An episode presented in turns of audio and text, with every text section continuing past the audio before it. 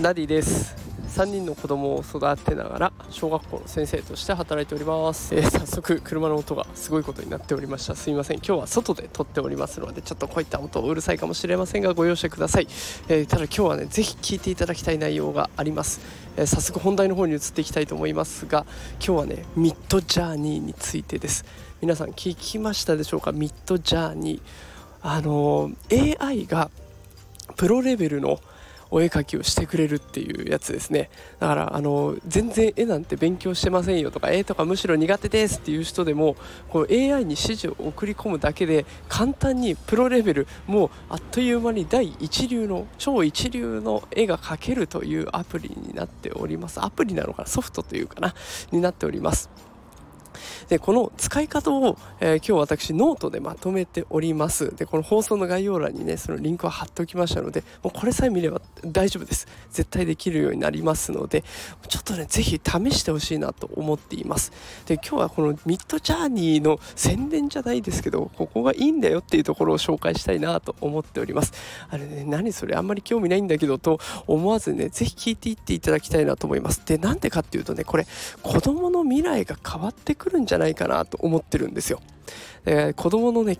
将来の夢の幅キャリアの選択肢がかなり広がるのがこのミッドジャーニーだと思いますので是非ねちょっと Midjourney の紹介聞いていただけたらと思いますよろしくお願いします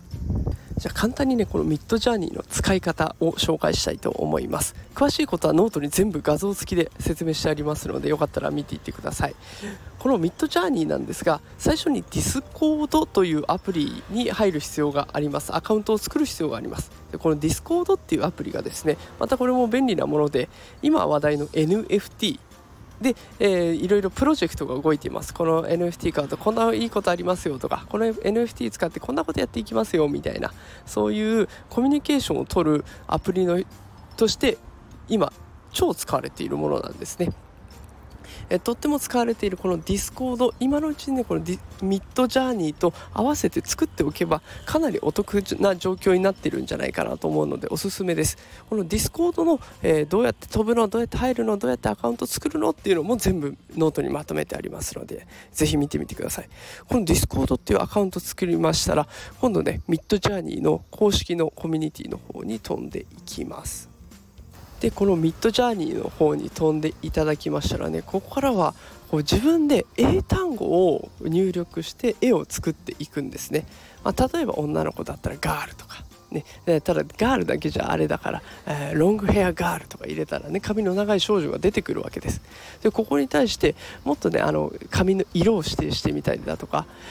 近くで見た女の子なのか遠く目で見た女の子なのかとかではたまたこうちょっとね泣いてる女の子なのか怒ってる笑ってる女の子なのか全部ねその指示を出せばその通りに書いてくれるんです。しかもすごく上手に書いてくれるんですね。これもう本当言っても伝わらないと思います。これただ今回の放送のタイトルの画像これはなんと私がですねえー、ミッドジャーニーに指示を出して書いたものになっています。私あの小学校の先生をしています。でもちろんねあの図工が得意ってわけではありません。他のいろんなものが得意というか、まあ、他のいろんなものを教えていますので絵だけに特化したものでもないしなんならむしろ絵は苦手です。えー、子供たちにね黒板に絵を描くとあの自分では猫を描いたつもりなんだけど先生それはタヌキ描いと。言われたりとかなんか変なお化け出てきたとかね 笑われるようなそんなレベルの私があれだけ上手に描けちゃうんですね。でこれなんとすごいことに自分の中で指示を出した言葉で作り上げてくれた絵に対してもうちょっと上手にやってよとか別のアングルでまたちょうだいよとかいうことも指示が出せるんですね。だからどんどんどんどん改良することができる。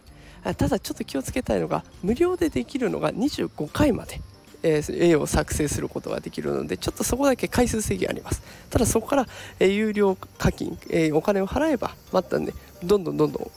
何枚も作ることができますのでもし興味ある方はね課金の方もしてみるといいかなと思います。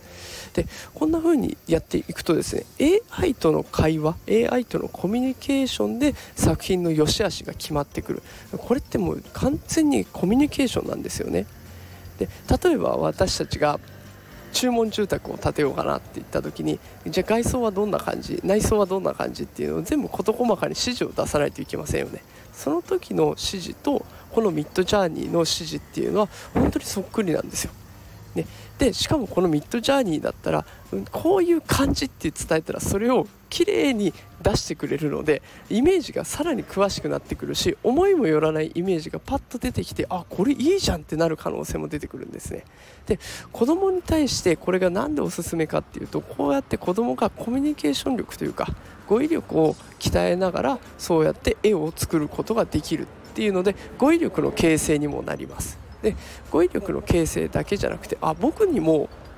こうやって絵を作ることができる絵を描くことができるんだしかもこんなに上手に描けるんだってなったらもうやる気になるじゃないですか。ね、で選択肢将来の夢の選択肢の一つとしてあクリエイターになりたいなとかそういったことが出てくるかもしれません。でこのクリエイターっていうのがねこれから先 Web3 とかって言われる時代ではねかなり重宝されます。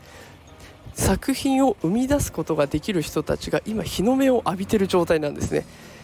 だとしたらこのミッドジャーニーで何回も何回も繰り返しこうやって指示を出せばこんな絵が仕上がるんだ。こういう言葉を使えばこういう仕上がりになってくるんだっていうのを勉強しておけば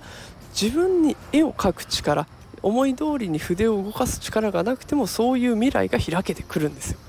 でだからやっぱりこういう技術とかテクノロジーには絶対慣れておかないといけないのが今の教育というか今の子育てになっていきます。ね、あの私も今これからね娘に一緒に実験的にやってみようかと思いますが英単語で書かないといけない部分がありますのでちょっとそこはね親御さんの協力が必要になってくると思います。どんな言葉を出したい？どんな絵を思い浮かべてる？あじゃあこういう言葉入れてみようか。えもしかしてこういうイメージとかっていう風にやり取りはかなり必要になってくるんだけどでもそれで思ったよりももう何段階も上の作品が出てきたらお子さんは絶対喜びます。でこういった経験が大事になってきますそこで生まれたいい経験は絶対将来に結びついてくるので是非ね今日紹介したミッドジャーニーミッドチャーニー、えー、ぜひお父さんお母さんお家の人がねまずは手に取って実際に触ってみてほしいなと思います。であのインスタグラムの方でも結構 Midjourney を使った絵をアップしている人がいましたのでぜひね Midjourney で検索していただければたくさん出てきますからそれちらも見ていただけるといいのかなと思います。であのついでにね私のノートにもやり方全部まとめてありますので、えそちらも見ていただけると嬉しいなと思います。あのインスタの方にはそのやり方をねあの簡単に画像付きでまとめたものもありますので時間ないよという方はインスタの方でチェックをお願いいたします。ということで今日はねこれから先絶対爆発的に人気になるであろうミッドジャーニーについて紹介しました。先進的に取り組んでおけばね絶対一歩先いや二歩三歩先いけるんじゃないかなと思っていますので私もこれからもたくさん遊んでみたいなと思います。是非一緒に最先端のテクノロジーで遊んでみましょう。